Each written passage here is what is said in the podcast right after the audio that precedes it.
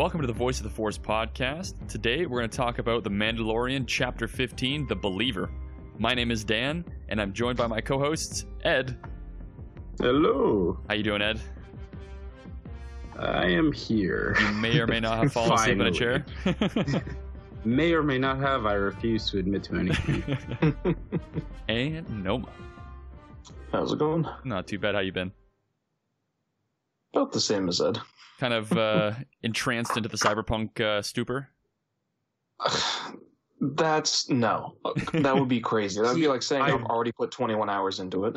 I wish I was. I wish I could say that is the biggest thing.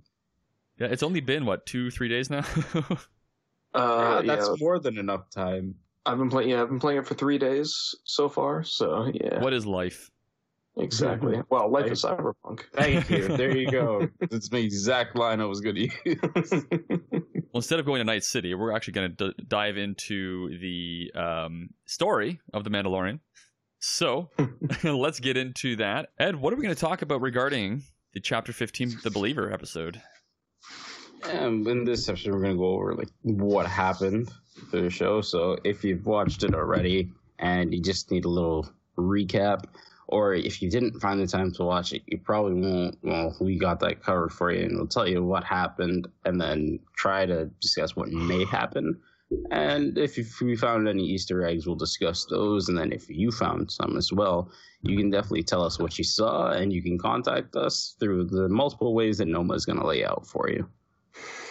Yeah. So if you guys don't catch this while I'm saying it, like we said before, we'll go over it again at the end of the episode. But there's a bunch of different ways you can get in contact with us. One is our email, which is voiceoftheforce at gmail.com.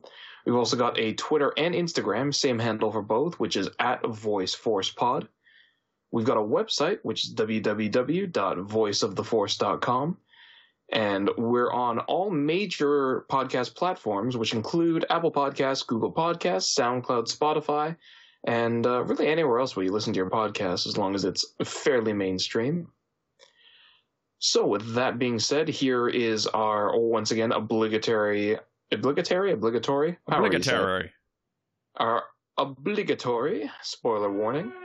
We are going to be going over everything that happened in this episode. We are not going to be trying to hide anything. So, if you haven't seen The Believer yet, pause now, go watch it, come back and listen. Otherwise, we will probably spoil a bunch of things for you. The entire episode.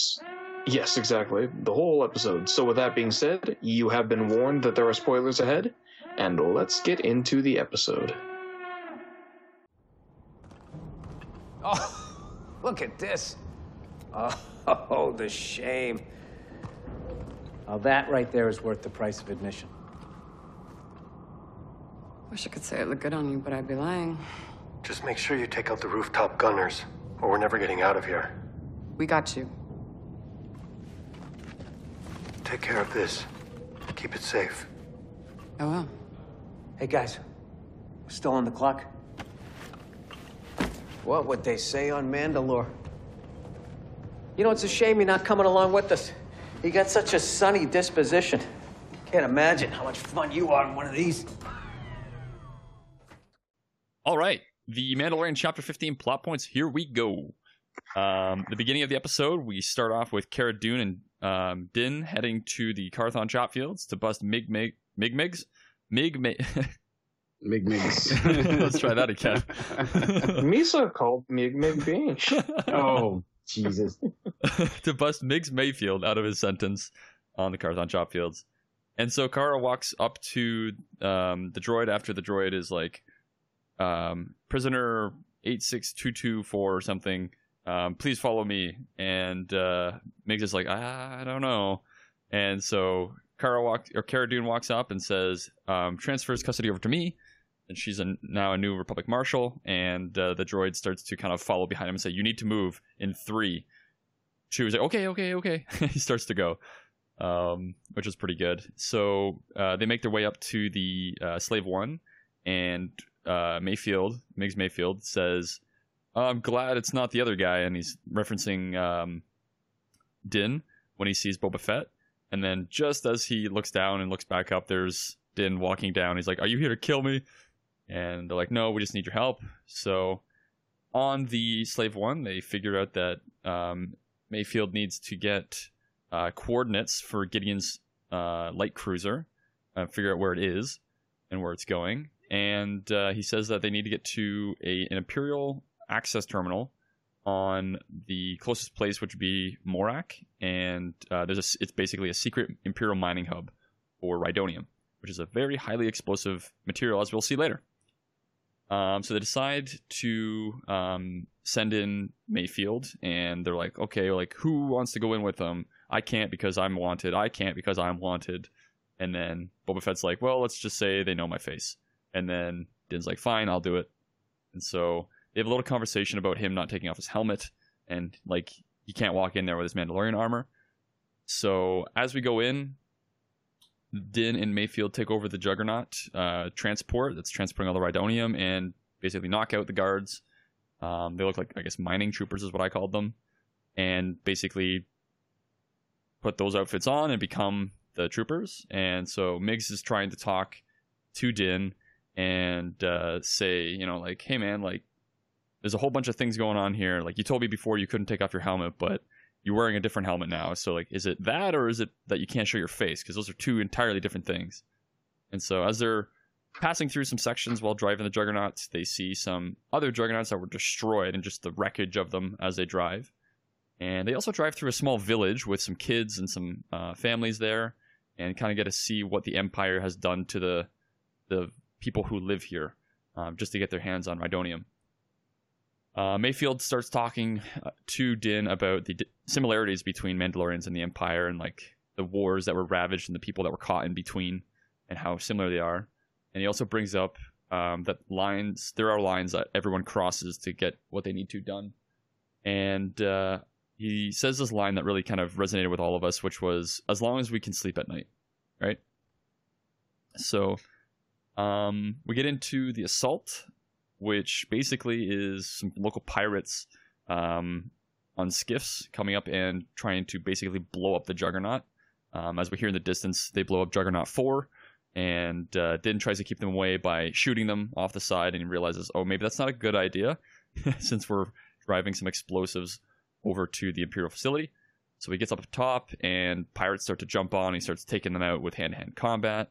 Um, obviously, his new armor isn't as um, isn't as durable as his uh, Mandalorian Beskar armor. So you see it like cracking and stuff like that, and he's taking the hits, and they're actually doing a lot more damage to him than um, when he's wearing his normal armor. Uh, but they basically uh, get to the point where uh, Din is successful in warding off the pirates, and then we see five more skiffs come into view, and he's like, "Oh God, what are we gonna do?" And just then, a couple of TIE fighters and a platoon of troopers come out to the rescue and destroy the pirates' skiffs, and the pirates like running up to the facility.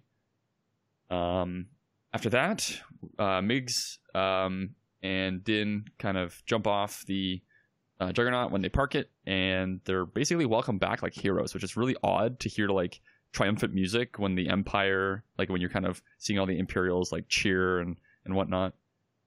Uh, we get to the internal uh, parking area, and uh, Mayfield finds the terminal, which is in the officers' lounge area.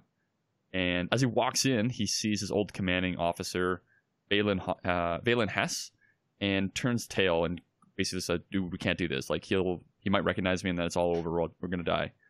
And so as he explains to Din that like he needs to basically have his face scanned or one of their face scans to get the information, Din is thinking it over and decides reluctantly to go in and uh, uses the terminal. Tries it with his helmet on, it doesn't work, and then has to take his helmet off to have it work. Um, Mayfield's old officer Valen Hess questions Din and says, "Hey, like, what's your operating number and all this stuff?" And uh, as Din is not sure what to say, Mayfield comes out of nowhere and starts to kind of sweet talk them out of the situation. And as they start to walk away, the officer says, "Hey, like, come have a sit, have a, uh, a drink in celebration of you know being the only transport today that made it back in one piece." And so, as they do, Mayfield starts to talk to his old officer about Project Cinder and something called Burnin Konn, which is, I guess, an event that happened during Project Cinder. And so Mayfield gets very emotional about, um, you know, all of the troopers that died and all the people that died during the project that he this officer was so heavily involved in, and uh, shoots the officer and starts a firefight to escape. So as Din and Mayfield make their way up to the top of the refinery on the outside of the building, um, the Slave One swoops in and picks them up just in the nick of time. Mayfield uses um, Boba Fett's cycler rifle that he had on his back a few episodes ago uh, to shoot the Rhydonium at a distance and destroy the refinery. And uh, finally, we have two TIE fighters that follow the Slave One, and Boba Fett unleashes a seismic charge and obliterates both in atmosphere, which is really cool. The end of the episode brings us to Mayfield talking to Din and Cara, and he's like, "So I guess you're gonna take me back to the, you know, the the chop fields or whatever." And uh, they just look at each other and say, "You know what? It's a shame that he died during the mission." And he's like, "Wait, what?" And then he realizes, "Oh, you're letting me go." So he takes his cue and heads off. And uh, last scene we get is aboard Moff Gideon's ship, where Din sends a message, basically echoing the Moff's words from season one at the end about the child, and that he has no idea what he actually has in his possession, and uh, what is to come since he has taken Grogu. And that is where we leave episode 15 or chapter 15, The Believer. All right, let's get into the discussion points. Uh, let's start with Ed. Ed, did you have any points that you want to talk about for this episode? Yeah, it's interesting to see just how imperial operations are still going, um, and how so at the rate they're still going at. And um, I think we laughed at one point, being like, you know, it's odd. And I think um, Mayfield says it in the in the episode as well, as being like, it's weird cheering for stormtroopers that show up. Me is like every time they've showed up and everything else, you've been like, oh, here we go. Yep. And here's like, oh no, they're going down. And then the whole squad comes in. You're just like, ah, yeah. So I was like, huh, this feels more normal for me now. Okay. and then yeah, and then the TIE fighters come through. Just like, all right, sweet, yeah, blast these guys. What are they doing? But then they start firing like really close to the transport, and it's like, okay, you just gave you just gave Din a lot of trouble for like firing a hand blaster near it, and now these guys are coming through with their laser cannons. Like this is. Oh, if one of them kind of grazes it, well, then it all just goes up. Yeah. Okay. Imagine that alternate cut where they, they swoop in to save the day and just blow up the juggernaut. You'd be like, oh, this is just another day. I was wondering why they didn't shoot executed the, probably, but they finally were able to aim properly and like do like a, a like a broad uh, spearhead formation to shoot the skiffs and Hey. not hit the juggernaut. right because it was just kind of like it was a strafing run almost, but they started ahead of the juggernaut. And it was just like, what Yeah. are you doing? so that was interesting. Um, down to like being in there, and you can see like after he says like you know you need to take your helmet off in order in order to get the the recognition scan and the fact that he doesn't do it right away is you get from that perspective he's struggling with the whole like are you going to take it off in front of people or not? But at the same time it's just like you know it's not going to work. And because you're still in your helmet that's obviously going to attract attention from everybody in there. So somebody probably is going to come up. Uh, but just every officer in there i like and this is the one thing that has me like like the Death Star sympathy kind of thing, being like, you know, how many people? Yes, it's great. It's the reign of terror is gone, yada yada. But like, how many people were just on that thing trying to just live and trying to do their job? And Mm. you know, not everybody's the evil tyrant, and this guy is here just to make sure this button is pressed at the right time, and this switch is here at the right time, and that is your job. And you haven't seen your family in months because it's a top secret thing or whatever, and all the rest of the officers in there are just kind of chilling, having a break, drinking whatever they are, and it's like, oh, we're gonna. And then I started blasting. Right? yeah, it's it's it's a very strange dichotomy, right? Because you have that scene where, yeah, you know, they're all clapping and and patting them on the back and you know celebrating that they've returned properly, and you're like, oh yeah, the Empire's not always full of evil monster people. And then, hey, then you didn't get blown up. Yay! Yeah. Yay! yeah, It's like, good job. yeah, you know, it's like we're proud of you. Yeah, and then then uh, you know, Lieutenant Evil Southern Man shows up, and it's like, all right, blow them all up now. Yeah, It's right. just, it's yeah, it, it's a very You are- strange kind of dichotomy, right? Yeah, because you will have bad apples everywhere. Like there's bound to be people like that, and I hope we see this in the in the announced Cassian, uh, um, story or Mhm. show that's coming Sure. up, just so that Yeah. you can see. It's just like you know, the Republic just wasn't all like goody goody shine shine shoes all the time too. Yeah, just like there are darkness people there, like that on the same on both sides. So just like we have with like Lost Stars and people like that, where you Yeah, see the yeah. reaction from like Imperials who either came from Alderaan or had family there or whatever, and their reaction to it blowing up. It wasn't just like everybody was like, "Hey, yeah." It was just like, Hmm. "What?" So and yeah, that, and oops, sorry, that keep goes, um, that goes on into like you know when they when they mention Operation Cinder and everything like that, and you can see clearly how Mayfield feels about it. And it's like he's probably not the only guy who feels that way about Operation Cinder. We've had, and if you if you ever played Battlefront 2, Mhm. and as soon as they said that, if you, I mean, for the, like the 15 people who played this story and remember it at least, um, you get those all ringing bells like, why does that sound familiar? Mm, That was because, you know, Iden Versio, it was just like when that was what caused her to defect because it was like, all right, oh, we're here. Why are we here? Operation Cinder. Yeah, we're going to destroy all these populations on these different worlds. And it's just like, yeah, no, that's. That's not right, and that's not okay. And Mm. you know, maybe, and I was saying it through the episode, like maybe if, you know, people had doubts after Alderaan, like this would just confirm everything for them at Yeah. that point and be like, no, Mhm. I'm, I'm done. Like, oh, this isn't what I signed up for. I signed up to protect. I signed up for peace and justice and order because I believed in that. And this is none of those things. So yeah, I, And yeah, something I was I I was also kind of impressed with is that I I feel like Mayfield's decision like it really shows because the one thing that really bugged me was that when Iden decides to defect, it almost seems like it's it's it seems like it, to me it seems like a, for a very selfish reason, right? Because it's like, oh yeah, this rah rah home. empire, exactly right, rah rah empire, we're the best. Oh my world, Yeah. oh it no, it becomes mind. real for her at that point, I think.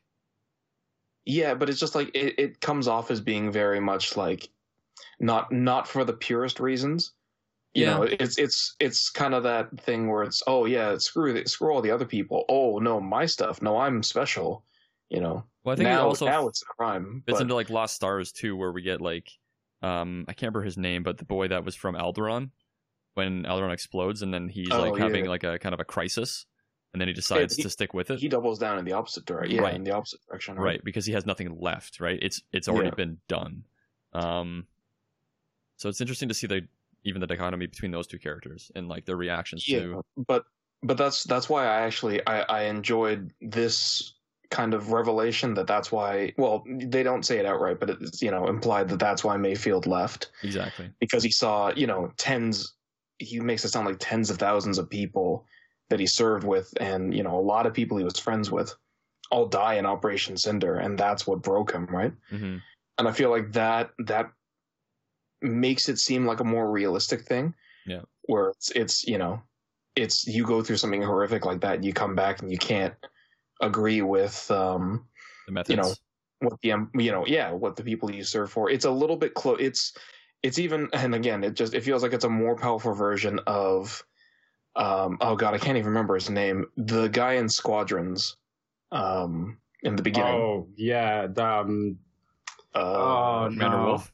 Lyndon James. there Oh, we go Lyndon Lyndon James, James, yeah. Commander Wolf no um I'm thinking of the, the the squadron commander dude for the Empire. Remember his name? Or Javes? Or Ja- I don't know. Oh, uh, Grays, isn't it? Grays. That's the one.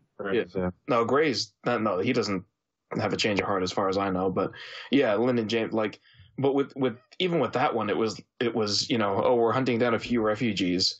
Oh, this is not good.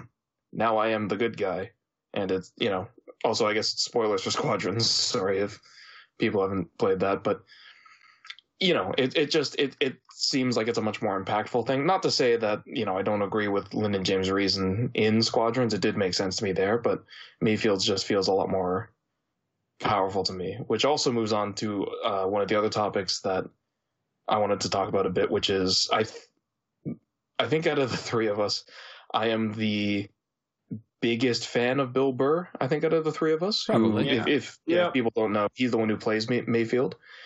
And so, on, at the same time, you know, as I'm saying all of this stuff, keep in mind I have a huge bias towards Mayfield because I, I really like the guy who plays him. I, I think his his comedy is really funny. I've enjoyed all the roles that I've seen him in, and so what was really funny to me is for like the first half of that episode, and people were making jokes about it uh, in the prison break episode.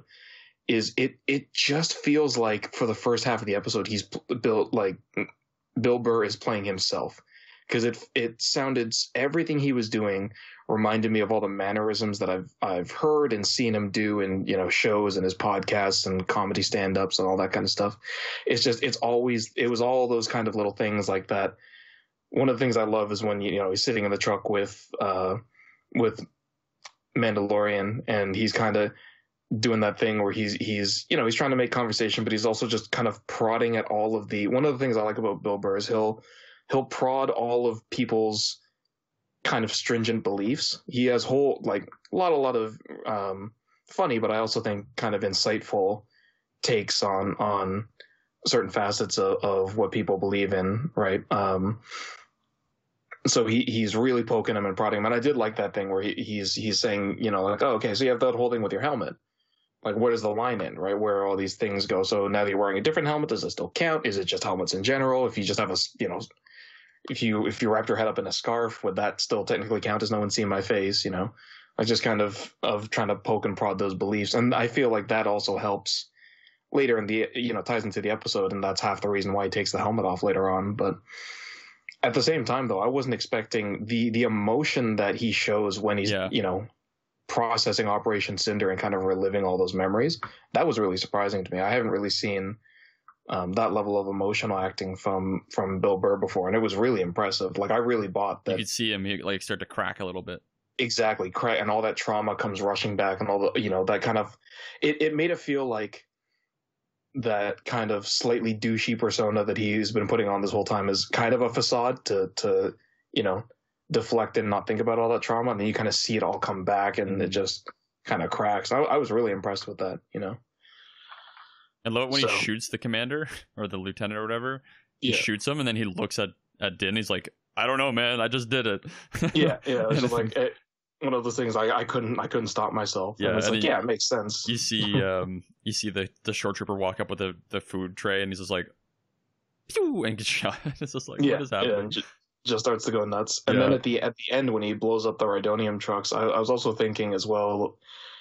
Din has accidentally created the best team of snipers that I think I've ever seen in Star oh Wars. yes, So yeah, definitely. right between like no offense to her her skills in it, but I feel like Cara's probably the worst sniper of the group. But you Yeah, got she's more of like a heavy gunner.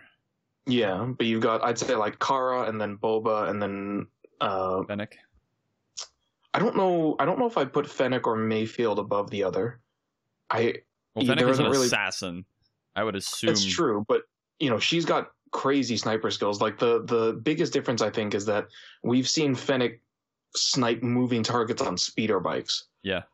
Um, and that's incredibly impressive. And we've only seen Mayfield do the one shot. It was from so much farther away than any shot that Fennec's ever made, but it was a stationary target. True, and it was So, a I'm- cycler rifle out of all things, not a laser gun. Yeah, yeah, exactly, right? Like an old school. Well, I think the cycler rifle is still a, a is it still a laser charge? I wasn't sure if it was a slug or a, a laser bolt. I think it's a slug, but I'm not 100 percent sure on that.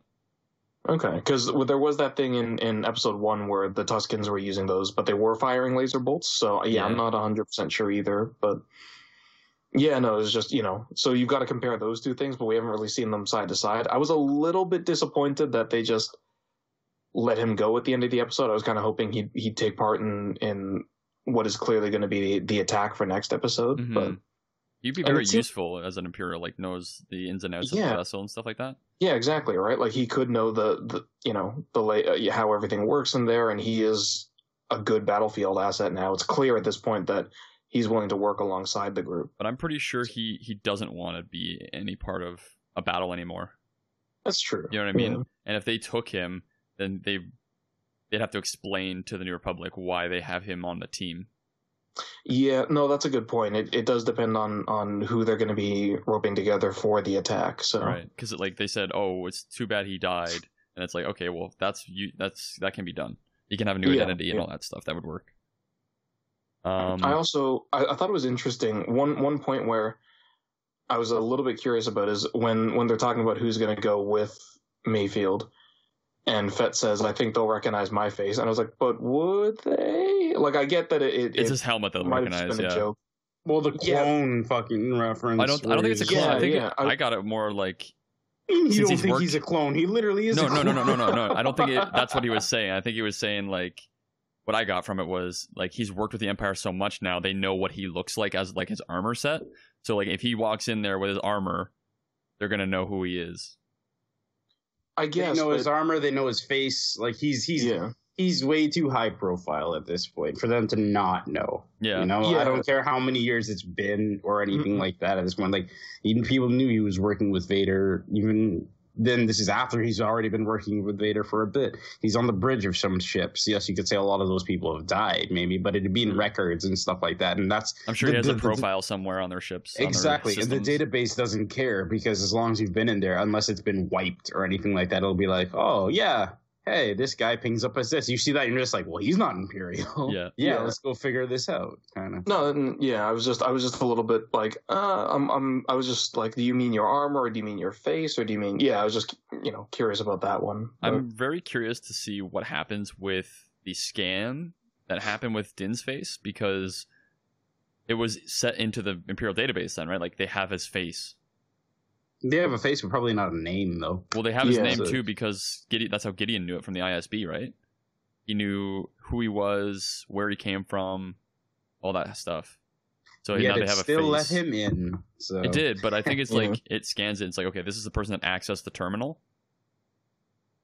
So who knows? Yeah, I, I feel like the the only way that that could have been like a concerning thing though is if if he hadn't sent that message at the end of the episode, right? yeah. If he'd wanted to go in by surprise, it'd be like, yeah, maybe he screwed up his chances. But I mean, you know, scan Yeah. your face and then also tell the guy, I'm hey, I'm I'm coming for you, Speaking- style. Speaking of that message at the end of the episode, like, why do you think he sent that message? Why would he give up the surprise attack? Maybe he's making him more paranoid before he does it. I don't know.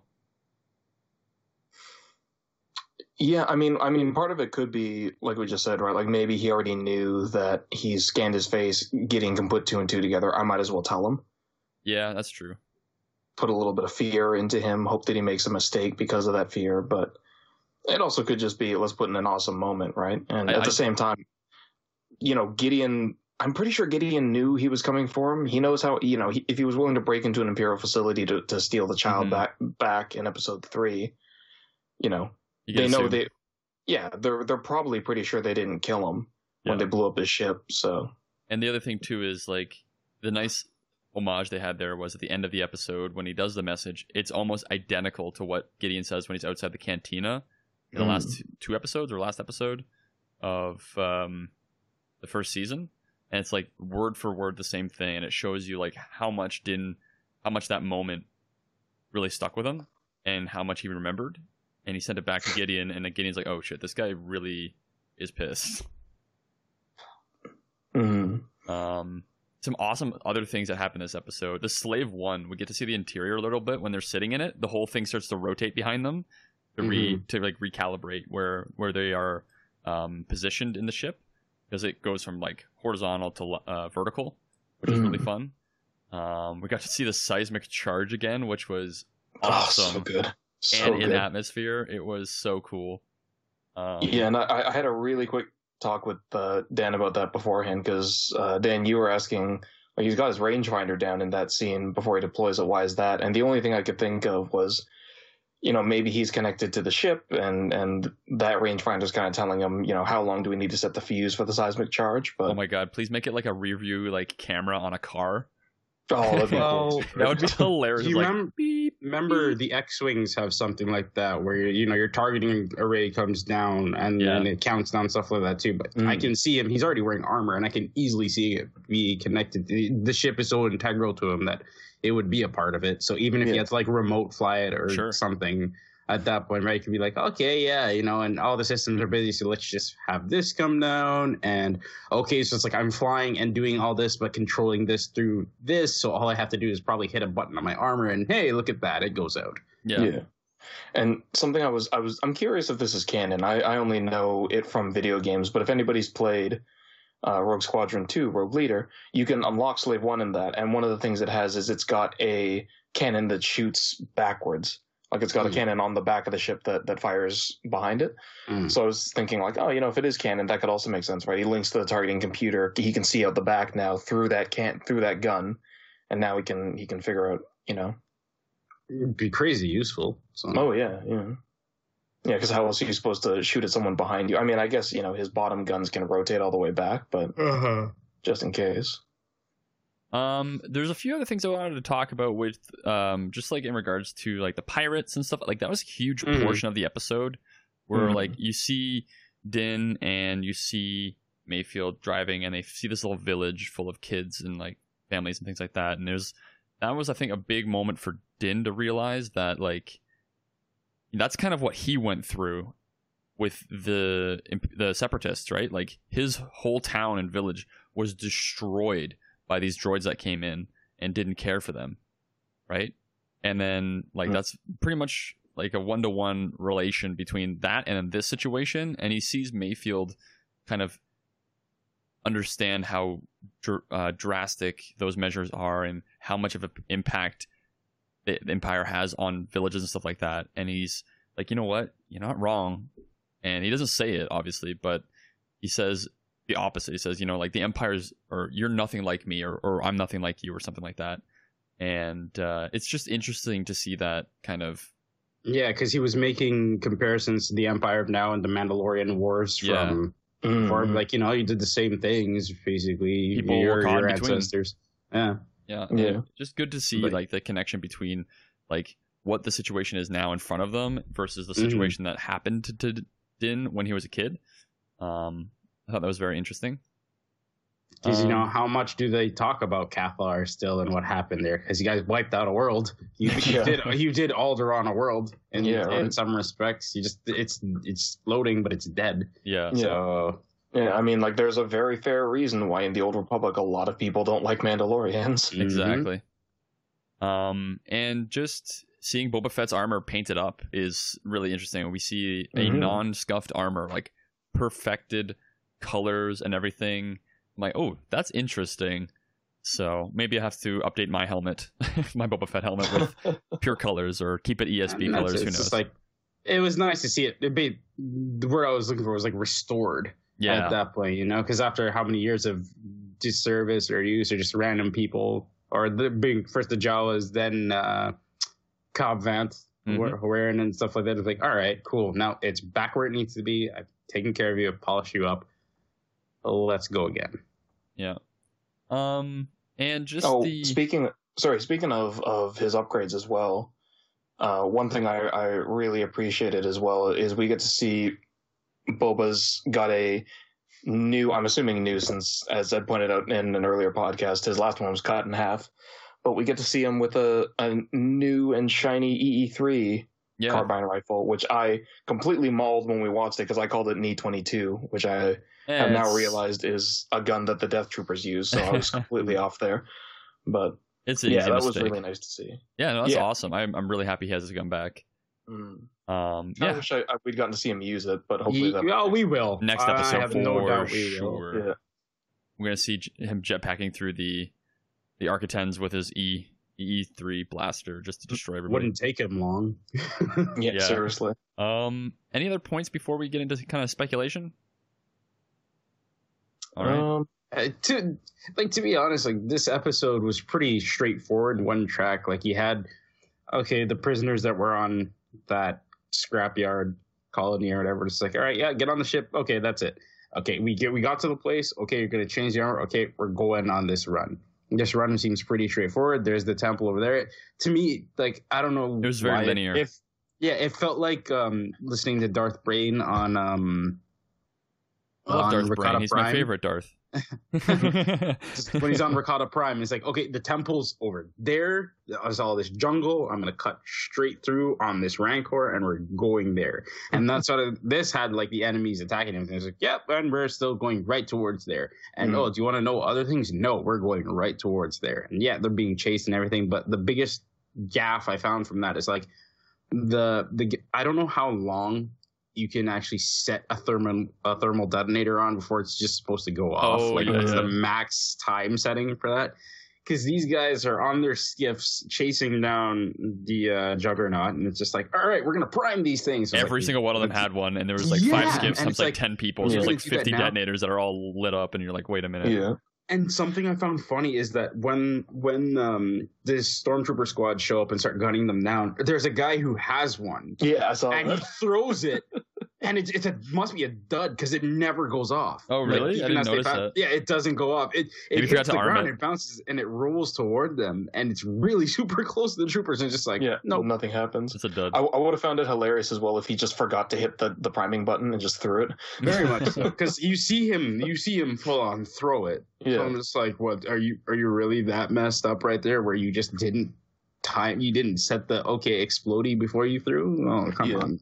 The the only other thing with thermal detonators that I could see people complaining about, but I, I understood it was, you know, the, the the one dude who actually plants it on the rhydonium canister, Mm-hmm. uh, and then Din still has enough time to beat him, run up, grab it, and throw it back. yeah. Yeah. And I can see some people being like, "Oh, look at the, the plot convenience. It's oh, it just it goes off after he throws it." I was like, "No, I get that. You set it to the max timer because you don't want to be on the juggernaut when it detonates right? Yeah, Uh, you wanna be far away. Probably, You Yeah, still want to have time was to gonna jump plant it. off. exactly run back, jump, and then go away. And the other thing too is like when he does throw it, it's almost immediate in the air. It blows up midair, where Yeah, like, it it, it it throws back. it throws Din back quite far, Yeah. which is pretty. Because like you don't want you don't want to jump off, have be so close, and if that thing goes up, it's also going up with all that explosive on it. Like you're Yeah. definitely gonna get caught in the back. you could definitely see Din was at his like limit for his martial abilities in this in like Mm. fighting all of these people, trying to get them off of the juggernaut, trying to keep them away, and then he's on his back and they're like trying to take his helmet off and like choke him out and stuff like that. There's, And it was big- very like I don't know nail biting that area at least.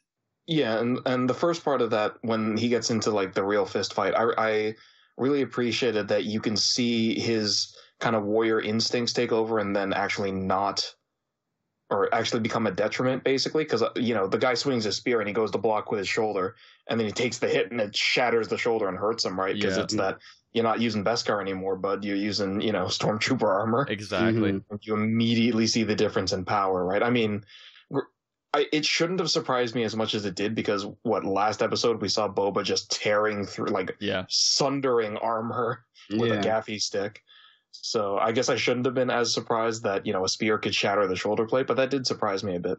And I guess it does also help to explain how Ewoks were able to kill stormtroopers with bows and arrows Sure. in episode six. They're pretty yeah, they're pretty fragile for trying to be armor. Um, yeah, right. let's get into speculation. So let's see, like, um, things that I wrote down were, I'm not sure if they're gonna actually rescue Grogu at the end of next end of next episode, or like what's gonna happen because I assumed it was gonna be a two part ending, kind of like what we had with last season. Mhm. Um, the only way I could see them like actually executing it and getting it Grogu back is if it's like a 55 minute finale episode, like it was for the first episode of this season. Hey, you you're stealing words out of my mouth from yesterday. Uh, did you say That's this? Yeah, yeah. I mentioned Oh. that after we watched the episode. My bad. It's all good. Um, No. See, I'm just thinking, yeah, Hey. like I just don't think there's enough time if it's like a 35 minute Mm. episode and you know there's like three minutes at the end for credits and you know four minutes at the beginning for um, recap. recap. So it's just like Yeah. I just don't I- see it. Yeah, I 100%. don't think they will because if anything, if they have to end up rescuing from here, that means everybody on that arc of tens is not letting them go. So most likely everybody's gonna die, which means Gideon dies, which means Bo-Katan. needs- Did you get the thing? And they'd be like, "What thing you talking about?" And it's like, "Okay, well the dark saber blew up in that explosion. Then if you destroy the ship." Mhm. um, and that just leads to a whole other problem. So I can see them being like, you know, we tried to get there, but you sent you set the threats. They're just like, all right, well, we'll just take the factor out of the situation. Remember how he's just like, yeah, there's the, the child's not here. He's gone. Do we He's think? gone. He's Yeah, I could see that where like they've already sent it to Pershing or something like that, yeah, and then he has to because follow that thread, and then yeah, the Architens is basically scuttled. because I can see them trying to get him here doesn't work out. They do they do successfully do stuff I can imagine, but like Yeah.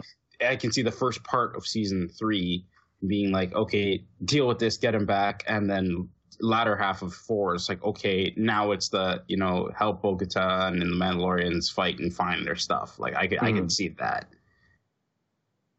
Yeah, that's true. Like the the uh, other thing I could see, although I, I feel like this isn't as likely as what you guys were saying, is you know they they get to the ship, they grab the child, they make their escape, but they have to land on a planet, and so it's you know it ends with okay, well we've got him, and we're we're safe again, but Gideon's right behind us with Dark Troopers on the way Okay, that'd Yeah. be cool. I'd be I Yeah. can see that.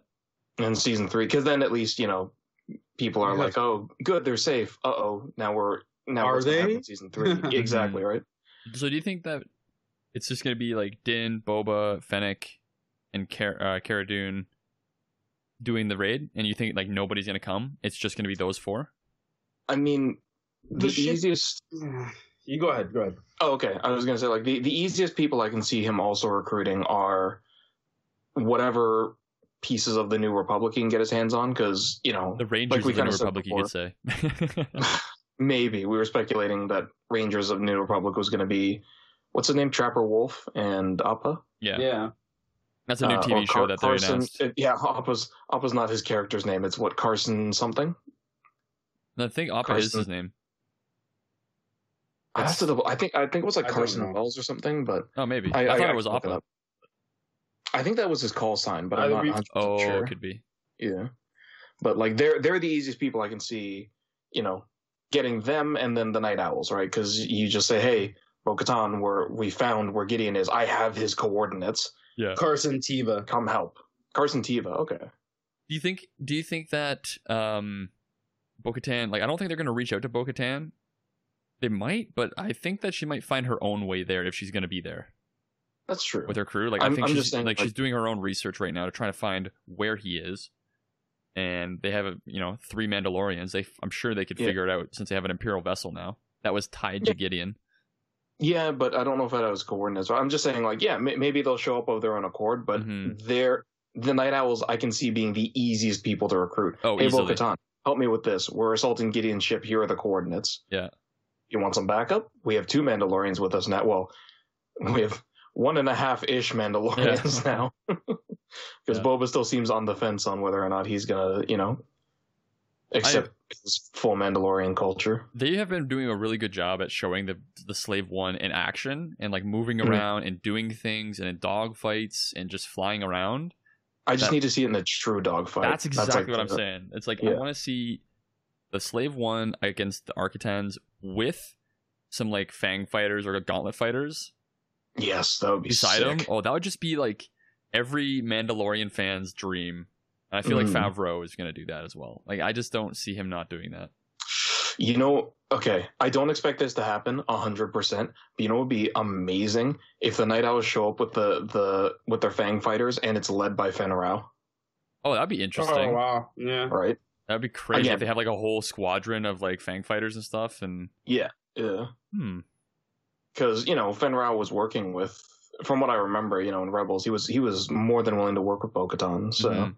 Mhm. he shows up as the squadron commander. I would, lo- oh, that would be amazing. in live Again, action, that'd be ex- dope. exactly right. Don't expect it to happen at all. But Even if it doesn't show him, but if it's his voice over Yeah, the comms, exactly, I'd be. I'd be so down for that. Yeah, exactly. Like, you know, they deploy out of, out of the gauntlet and Bo-Katan says, Fenn Rau, you know, keep them off our backs. Or even uh, Sabine, possibly. yeah, that would be she, super She cool. was well. pretty close to Bo-Katan as well, so maybe However, we'll see like Clan Urs, Ursa. right, that would be super cool. Um, however, if what Filoni was saying in an interview was true, or um, Clan Wren with Ursa was is the mom. Oh yeah, that's right. But yeah, if, if what Filoni was saying, if they do decide that's canon, that you know Ahsoka showing up was before the end of Rebels, then we wouldn't see Sabine because she spent the entire time protecting Lothal, right? Mm-hmm, mm-hmm. Yeah. So So we'll we'll see what happens. Um, there's not a lot of. Oh. Go ahead. So, sorry, sorry. Uh, before we get into into uh, with other speculation, I guess. Actually, you know what? I'll I'll say it later. I'll say it later on. But there was one other thing with Bill Burr that I Go for it. Go for it. I honestly I don't know if there's anything else I want to say because I'm not sure what Okay. speculation. Yeah, I don't have anything It, else. it was just okay. It was just well, one thing uh, with Bill Burr. It was just there was an interview that I saw with him a little while ago that I I think I, I was thinking when we were watching the episode because there was a big thing with him where he used to make fun of Star Wars a lot. Uh, he didn't get it. He he, you know, by the time it came out, he was a little bit too old for Star Wars, as he says, and so it's funny because they had they, they he's had a bunch of interviews where he talks about how Favreau wanted him for that role uh, for that role, so they they met at a party, and Bill's first reaction was like, you know, I rag on this like a lot, right? And Favreau was like, yeah, that's kind of why we want you here. We thought we think it would be funny if you know now we put you in it. And so what I thought was really interesting and really nice was that uh, Bill describes that he basically had the Harrison Ford effect when he first got on the set and, and he was doing it, where you know he reads the script and he's like, "What the what the hell? What is that? What what is any of this? Right? Like, what does any of this mean? This is weird space mumbo jumbo garbage." You know, kind of the same thing with you know Harrison Ford saying, "You can write this stuff, George, but you can't speak it." Yeah. And but then he said, and then he you know he goes on set and he's like, "Oh, there's this you know, there's this this weird purple person with these head tails, and they turn Clancy Brown into like a de- like the devil, and he's going like, uh, what what the hell is this? What did I walk into? But he said when they started actually acting and doing the scenes, he kind of just forgot that he was on a set and everything, and he just he said like you just fall into it, and because everyone's acting so well, you just believe it, right, and everything becomes so. Um, Real. so easy to kind of yeah exactly. So easy and real to believe it's actually a you know a thing happening. And i feel like that really also comes across because he just he he blends so well as a even though it's like i said you know for the first half it's just him kind of playing himself that kind of smart talking wise ass kind of blends so well into star wars. And then you kind of again like we were saying see that see all that pain and, and rage come through in, in the scene in, in the mining facility. So I thought that was really cool, right? You kind of really see how people, you can even take people who didn't really watch Star Wars growing up and it's not their favorite thing and then kind of see how, how easy it is to fall in and fall in and believe and like that universe now. Yeah. So I yeah, think that was just, that's the thing about Star Wars. Everybody finds what they like about it. Mhm. If they get into Oh, it, yeah. there's always something different for everybody. Yeah, yeah, because that was the other thing. Sorry, I also forgot was that you know he he he imagined Star Wars as being like Star Trekky kind of you know whatever's, and then when he got in and realized it was like a it was like a space western, he was like, oh, cool, like I'm super on board, and that's kind of like what you were saying, right? It's it's easy to get into it because Star Wars can be so many different things as well, right? Yeah, and that's what brings everyone together, which is what I like about Mhm. it. Yeah. Ed, did you have any um, final speculation thoughts or? Not really. Um, mine were just more so okay. Yeah, like you said, are they going to save him or they not? I really don't think they are. So Mm. it's a matter of okay, we know where you're going. They know where you're going. Let's say who. Let's see whose hand is played and who plays it better at this point because we still have uh, mention of Thrawn somewhere. We have that too, Mhm. right? So like they get there, yeah, we got him, we got him, tractor beam, what? And then they show you the bottom of the Chimera and you see the design, be like, yeah, you're not going anywhere. oh yeah, that would do. Oh, that would be a, an amazing ending, actually. Right, like they actually rescue him. They've got Gideon on the back foot, and then yeah, you hear a transmission of, you know, Admiral Gideon. We're here, or is he Admiral- Admiral Gideon? No, he's uh, Moff Gideon.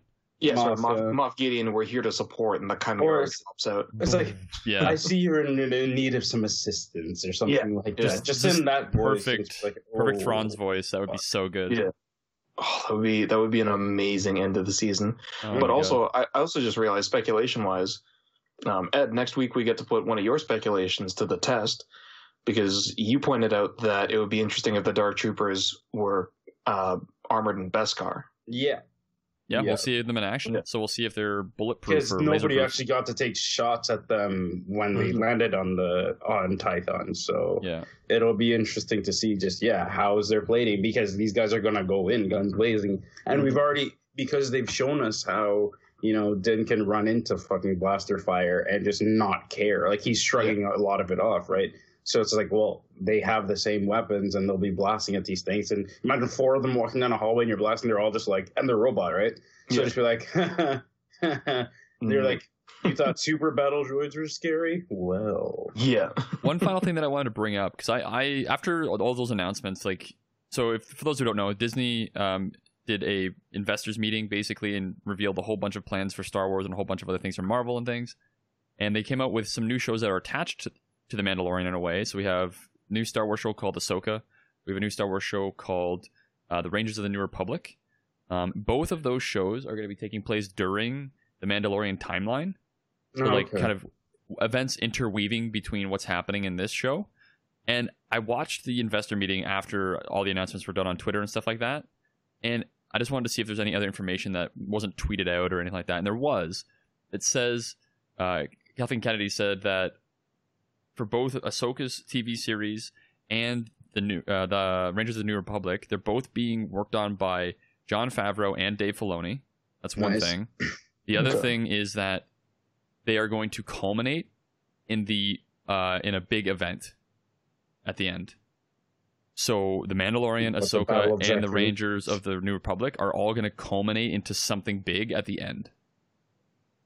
So that's going to be very Hmm. interesting. I, I assume that means I that Thrawn don't is like definitely them saying that already. why not? because at this point, you know, what does that mean for okay, if we have if we have um these ones coming up, so the if they end Mandalorian before these ones even happen, no, they're we not see ending it. So I think what they're doing is because Mandalorian's also being renewed for season three, obviously. Um, Yeah. And I'm assuming as soon as you know season three starts production, they're going to announce season four. But I believe what they're doing is Mandalorian is going to be like the common thread, and that's going to continue. Oh, and then they're we're going to have we're going to have two other series that kind of weave through it, and then they come into the Yeah. near the end of season four or five of the Mandalorian, and the Mandalorian then ends in a big event that takes all three What? stories into account. So it's going to be they're like the turning- Arrowverse. Yeah, that's like, literally what I was crossover? about to yes, say. kind of Yeah, like yeah. that. Okay. So it's almost Ah. like I'm making um, signs with my hands, like I'm making motions with my hands, and like I have one hand going straight forward, and then I have two hands kind of making interweaving signs be- beside them. Like Yeah, that looks yeah. like the chimera symbol because it, it has the two like snake heads weaving around the center thing. But uh, yeah, I think I'm excited for that. Like that means I believe Thrawn's going to come in here. We're going to see a whole bunch of stuff with you know him and the Empire. We're going to see a lot of stuff with the New Republic, which we have seen almost nothing of in live action. Um, Yeah, so It's gonna I, be interesting. One other, there's one other thing that bugs me a little bit, although I'm willing to ignore it because, you know, my feelings on the sequel tril- on the sequel trilogy. But don't they clearly state that the New Republic doesn't have a military? They have they don't have like yeah they have uh they demilitarized but they still have Yeah. like um squadrons and things that are like like it says the rangers of the new republic so they're not Mm. there to you know engage in battle and stuff like that they're there to scout and you know find information and you know expand the new republic into the outer rim. So i don't think it's a military uh, thing. They're kind of saying like okay you know here's a planet that you know is willing to join the new republic. Maybe we can have some politicians come out and you know do stuff and set up this new republic base there and all that stuff. Like, i don't think it's I- more of like a you know the the rebellion was like we're gonna go and like when we go into hyperspace we're coming out into a battle. Like you know honestly, the the way things are shaping up, and I wouldn't mind this at all. I would be super on board with this. Is if they they slowly start doing a thing where it's like, look, this is the New Republic building up for because you see that in squadrons too, right? Mm. This is them building up forces. This is them starting to fight the Imperial Remnant. You know, this is them building all the things that they need to to fight the Empire and actually start pushing them back. And what I what I would be interested in seeing is if they then start taking all of that stuff and just slowly but surely setting up the new timeline.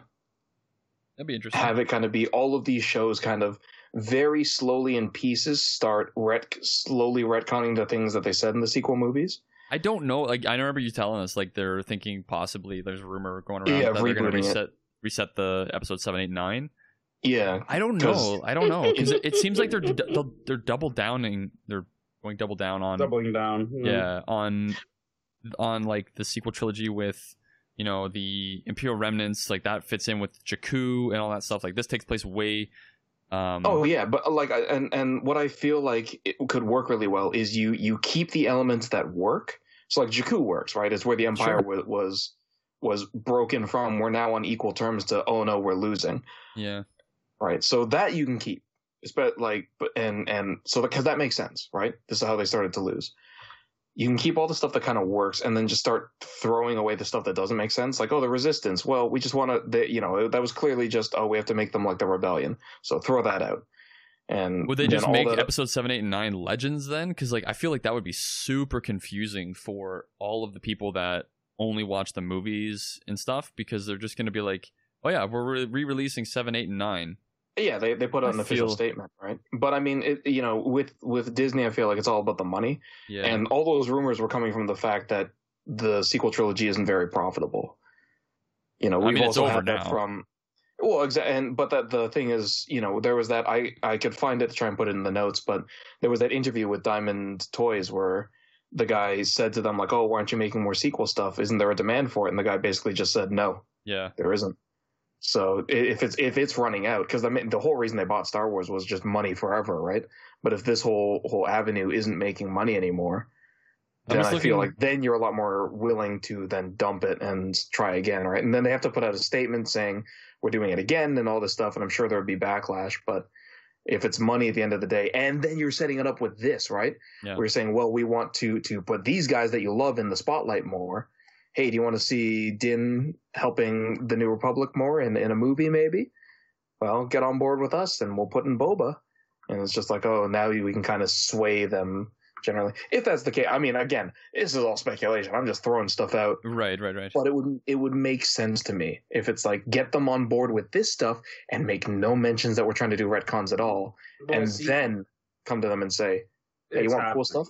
Yeah, But see, that's funny because it's just like you know what you bought the thing because you wanted to print money, Mm. and They did. up They until the printed a point lot of of money. seven, yeah, because it was like okay, but you went through so much getting all these new people and all this stuff and doing all these things. So I think they spent and- ten billion to act to get Lucasfilm is Yeah. what it was, and they they Mhm. made And- that back and more. Oh yeah, but the fact of the matter is, like, you went out and said you, you destroyed everything, and then went out and had the balls to say, "Oh, there's there's no reference, there's nothing we can Mm. pull from," and now you're literally pulling from all the things from before. Yeah. and No, it's like, the- oh.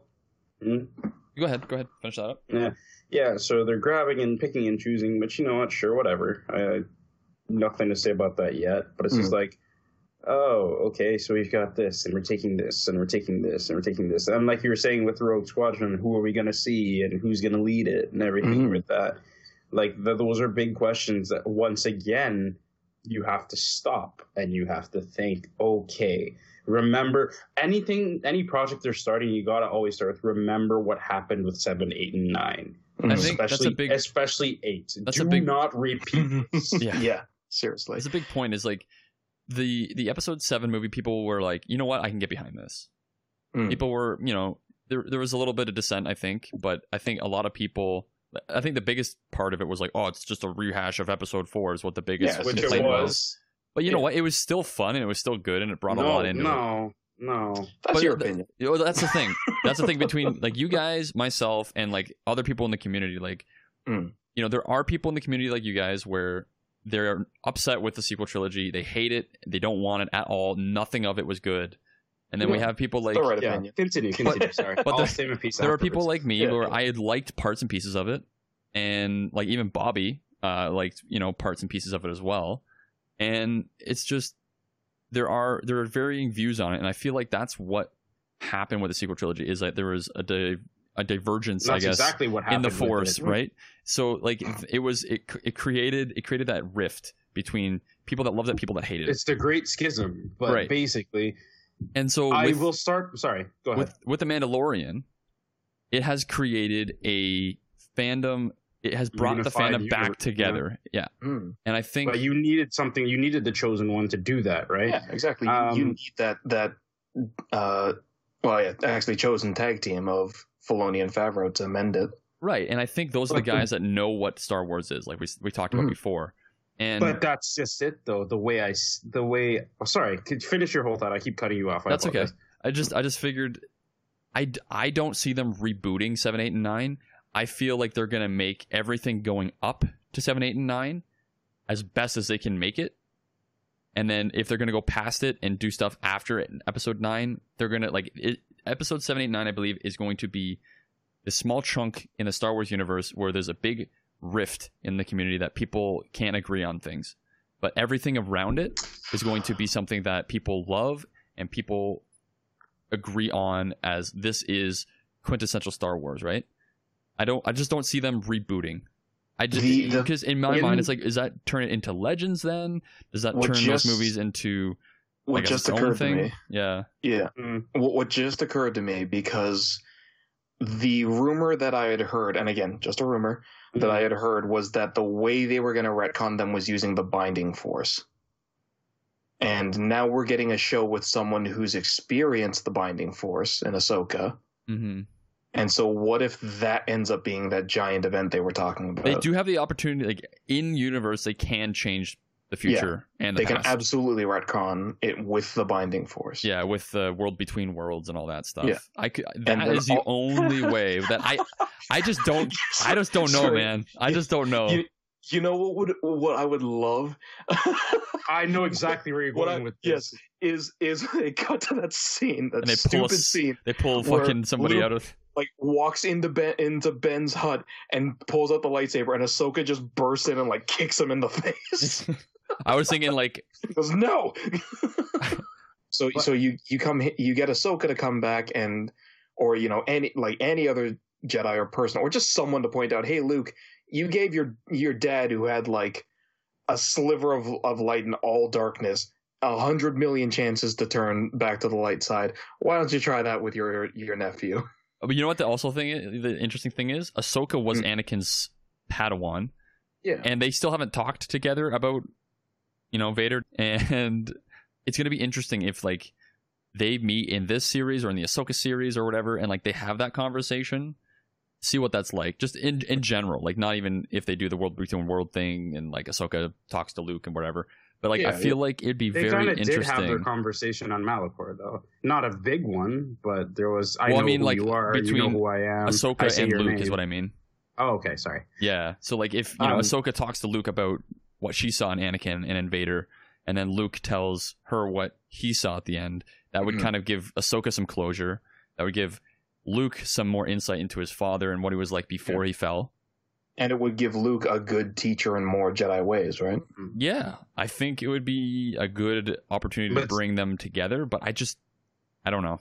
I don't So- know. Oh, I First- think, I think the it's good. first point with your world between world things, I can see that, but I can also see it be like, you know, there's some maybe if they even want to tie in the High Republic things, like you know, this thing was going through hyperspace and it's like eating something. Like this, this Mm. Force Eater, this big Force calamity thing.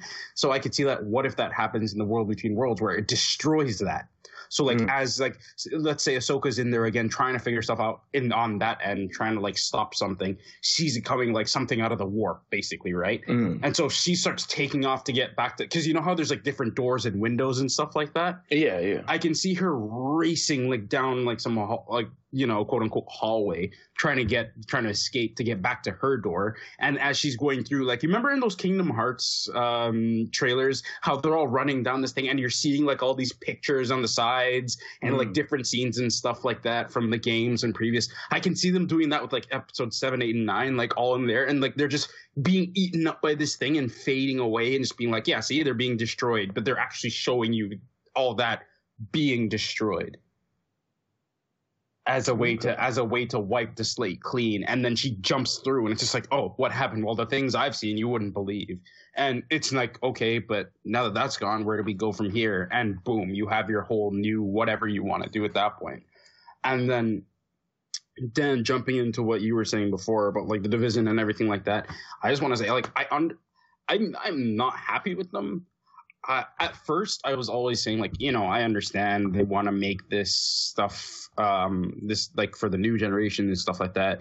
And then in, now in retro, looking back I'm just like you know what no because if you do something like the Mandalorian which you're bringing in new characters everything like that so yes young people watching it today are like oh my god this is great this thing now you get them jumping back to look at all the Mhm. old Mandalorian stuff right you have you have 48 year olds and stuff like I'm sorry I can't remember the dude's name but I was just reading Facebook comments one day after the Boba Fett episode when he came Mm. back and he was he was literally like Filoni and Favreau thank you for making a 48 year old feel like a kid again Yeah. Mhm.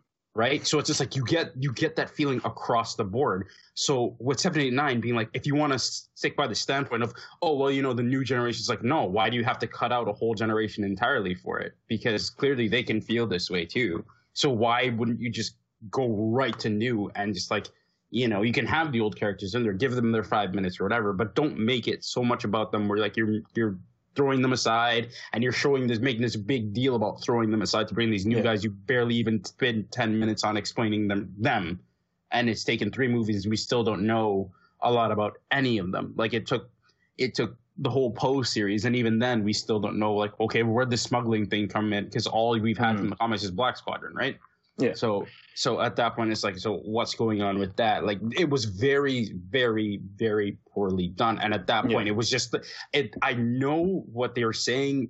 It sounds diplomatic, but all I can see it was them trying to put the Disney stamp on the, on the series. That's all. and Yeah, I- that is that is why I don't like it, and that's why it's just like it wasn't about anybody. It wasn't about the fans. You're using kids as an excuse. It's just it was just there to be like, no, you have it now. So all the things you did and all the things the fans did, the fans did that we're still trying to sell this thing to, we don't care.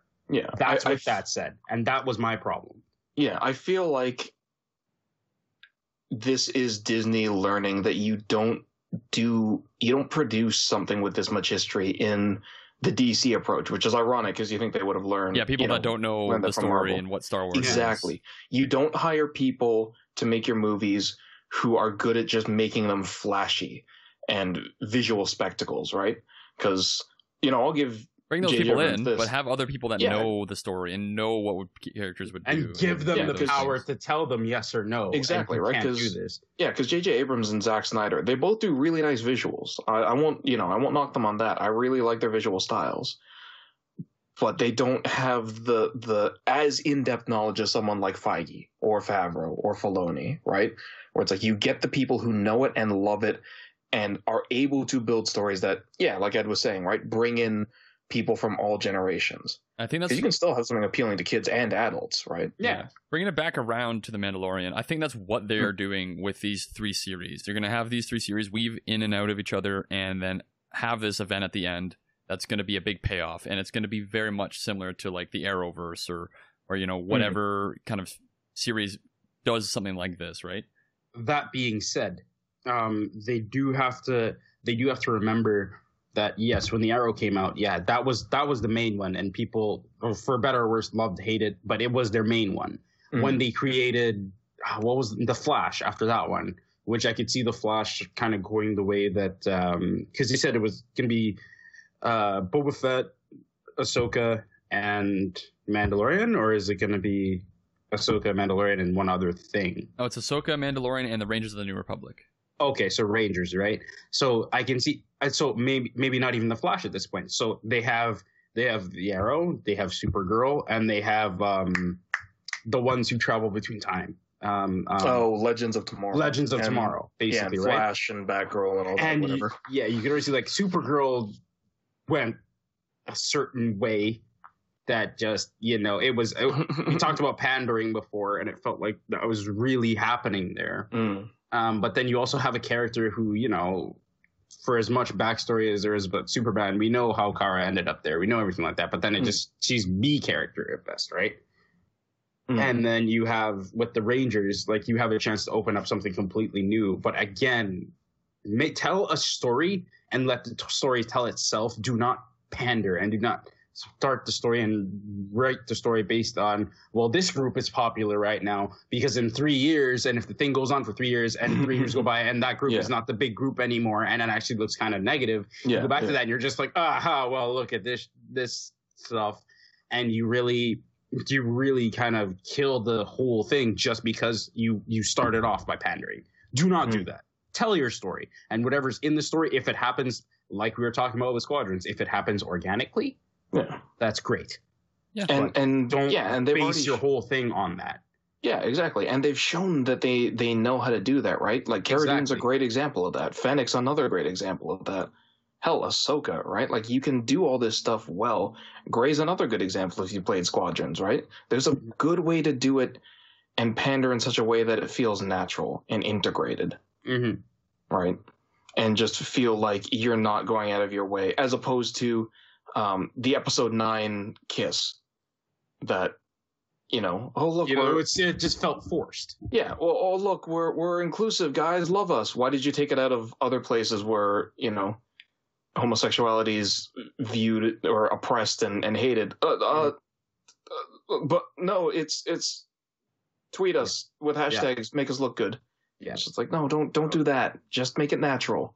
Just You know, like you know what like i and that's the thing where it's just like you know uh, and dan i'll give you this one and I, I won't mention this you'll never let me live this down but like it was you know we had a bit of jar jar in episode one and they they really hammed it on but he was organically there through two and three and he wasn't as crazy kind of thing. Right? he was just another character. And people who like you know you want to crucify him in in that first episode. And then you see him again and it's kind of just like ah ha, ha, this guy. Okay what are you gonna do? And then even throughout the clone wars when you can see how they're manipulating him and stuff like that and especially in episode three where it's like we need a we need a dumb guy to come up here and just puppet and parrot our words back so we can do what we want. And you see it and you feel bad for him because it's just like no no they're using you but like you know they're finally like making him feel really involved and included for like the first time and not just hmm. kind of there, right? So you see, it, and you actually start to feel bad, and you wouldn't if it was just from one to there, you wouldn't feel that way, and you'd be mad, and you'd be like, oh no, what are you doing? But like they gave that up, they give the character the opportunity to grow, which is That's like the key thing is giving a Yeah. story that shows character growth, shows um, how people engage with each other, how people um, go about the galaxy in their way that they're, you know, the story allows Mhm. them to just character organically, right? Like that's exactly what we want. We just want something Yeah, that is exactly. a story that That's all. these storytellers want to tell that Yeah. makes sense, that honors the old and helps engage the new, but also just is Star Wars. And exactly. I feel like And to that's get the to- kind of the heart of what we're trying to say here. exactly to continue beating a dead horse.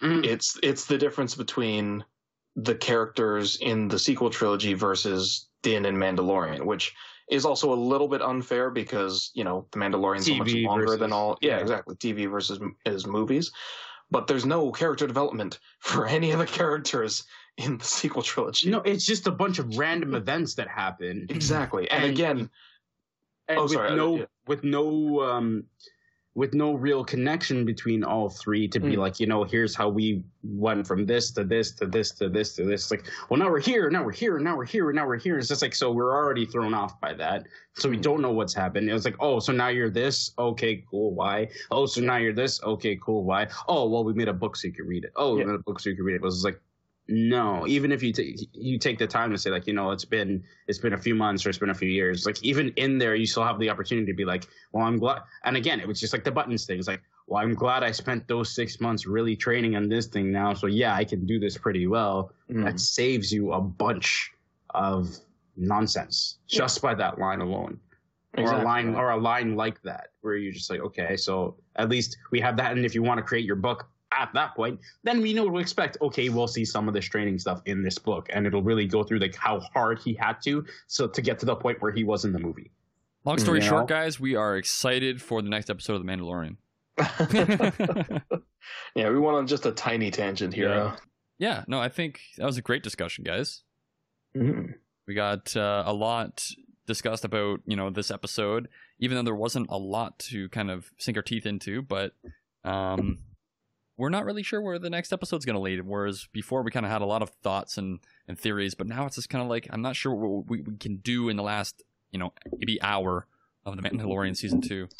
Imagine, imagine if they spoil us, and next week it turns out to be like a two-hour episode. Could you Oh, yay. imagine? that would be just like the best thing in the world. Just a movie. just give us a full amazing. movie for the end. Exactly. i'd have to have a booster shot before watching it but yeah If if they did something like that, I will go out of my way to buy Mandalorian merch. we'll buy you the oh the, the dusted the- the Razor Crest blaster. from HasLab. Sorry, Nerf made a what? nerf made his um his rifle Oh, That's cool. and it yeah th- so they have that and it's like that's pretty that's pretty interesting Yeah. so that Oh. would be that's one of the things that and that they didn't have to do now they could have done that before but with all the hype that's come up it's like you know you know it somehow is going to come up and like let's merchandise this season and it was I like mean, uh, okay I'd, I'd buy a Nerf uh, a, a Nerf rifle. I'd buy the Black Series helmet. I'll I'll make a bunch of ashes so I have the Razor Crest. Like I'll do all of it. and i'm surprised that the black series hasn't come out with that yet Mm-hmm. Because you know they'll have an updated boba one for sure you know they'll Oh, you have mean a the Din helmet? one for sure yeah They have the Din helmet already. they do It's like was it was it the new $130. beskar one or was it the uh Yep, the first one he had It's the the normal helmet, like his normal Okay. Mandalorian helmet. Um, Okay. Yeah, they have a lot of merchandise, and I I guarantee you they're going to make new Boba Fett mer- merchandise, especially since he's back. Yeah. I, I might not pick up anything with the child, but or with Grogu, but definitely get a bunch of Mandalorian stuff. Oh yeah. Yeah. All right. Let's head into also, the outro. ju- just just a pointer in case people throw this out there, just because I said that. I don't hate Baby Yoda. I'm just not like in love with him like everybody else is. He's he's a cool character. Don't get me wrong. I just Not your yeah. favorite part of it. It's it's Yeah, not. I'm- he's not the reason why I'm watching this show. exactly. I'm there for the Mandalorian. Mhm. Everything else with Grogu is a bonus. Yeah. The cherry It's like on the top. scene. It's again. It's the you know the red wire goes here and Yeah, the red exactly. wire goes here. It's those funny those kind of moments. moments are funny, but it sounds Mm. like I'm not losing my mind every time he's on screen. Exactly. Yeah, I'm not squealing every time he's there, but I do like the red wire, blue blue wire, and him throwing around stormtroopers. Yeah. Yeah. All right. Let's get to the outro.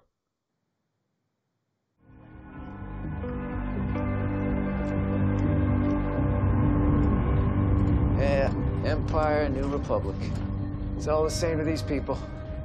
Invaders on their land is all we are.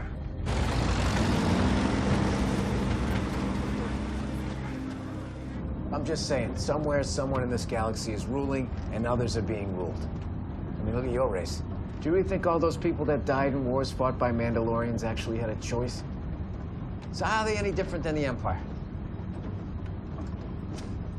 Look, if you're born on Mandalore, you believe one thing. If you're born on Alderaan, you believe something else. But guess what?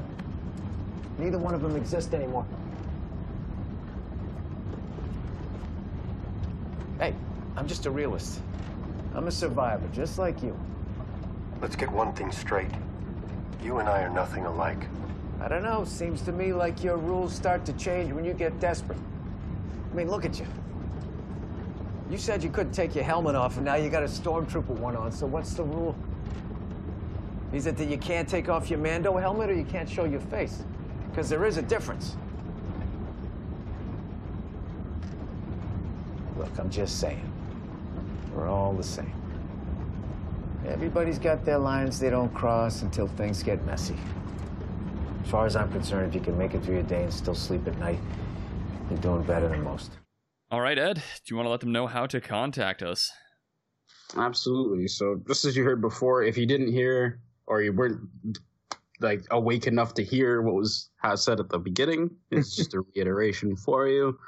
Uh, if you want to send us any of your comments on the episode or things that you saw that we haven't mentioned or anything like that, you can send us an uh, email at voiceoftheforce at gmail.com. You can find us at voiceoftheforce.com, the website. You can check out a bunch of things there and see our previous episodes because we always mention things in passing like, yeah, we said this before and let's see if this happens. So you can find all our information there. On social media, you can find us on Twitter, Instagram, Facebook.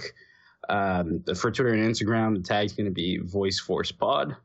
On Facebook, it'll just be facebook.com slash VoiceForcePod. And any retweeting or reposts or any of that with new episode tweets, posts, you, pictures, you can always share those, get those out to everybody else, and then more visibility, more views, more people wanting to talk about it, and you just have you you have your own discussions at that point and really spread the news. And it really, really, really is appreciated. But you can also listen, rate, review, and subscribe to the podcast on Apple Podcasts, Google Podcasts, SoundCloud, Spotify, and all major podcast platforms. You subscribe for free, and the latest episode will be pinged to your either inbox or however you get notifications on your phone as soon as it releases. And with that said, we hope you are as excited as us for the finale of The Mandalorian Season 2, which will be next week. See you then.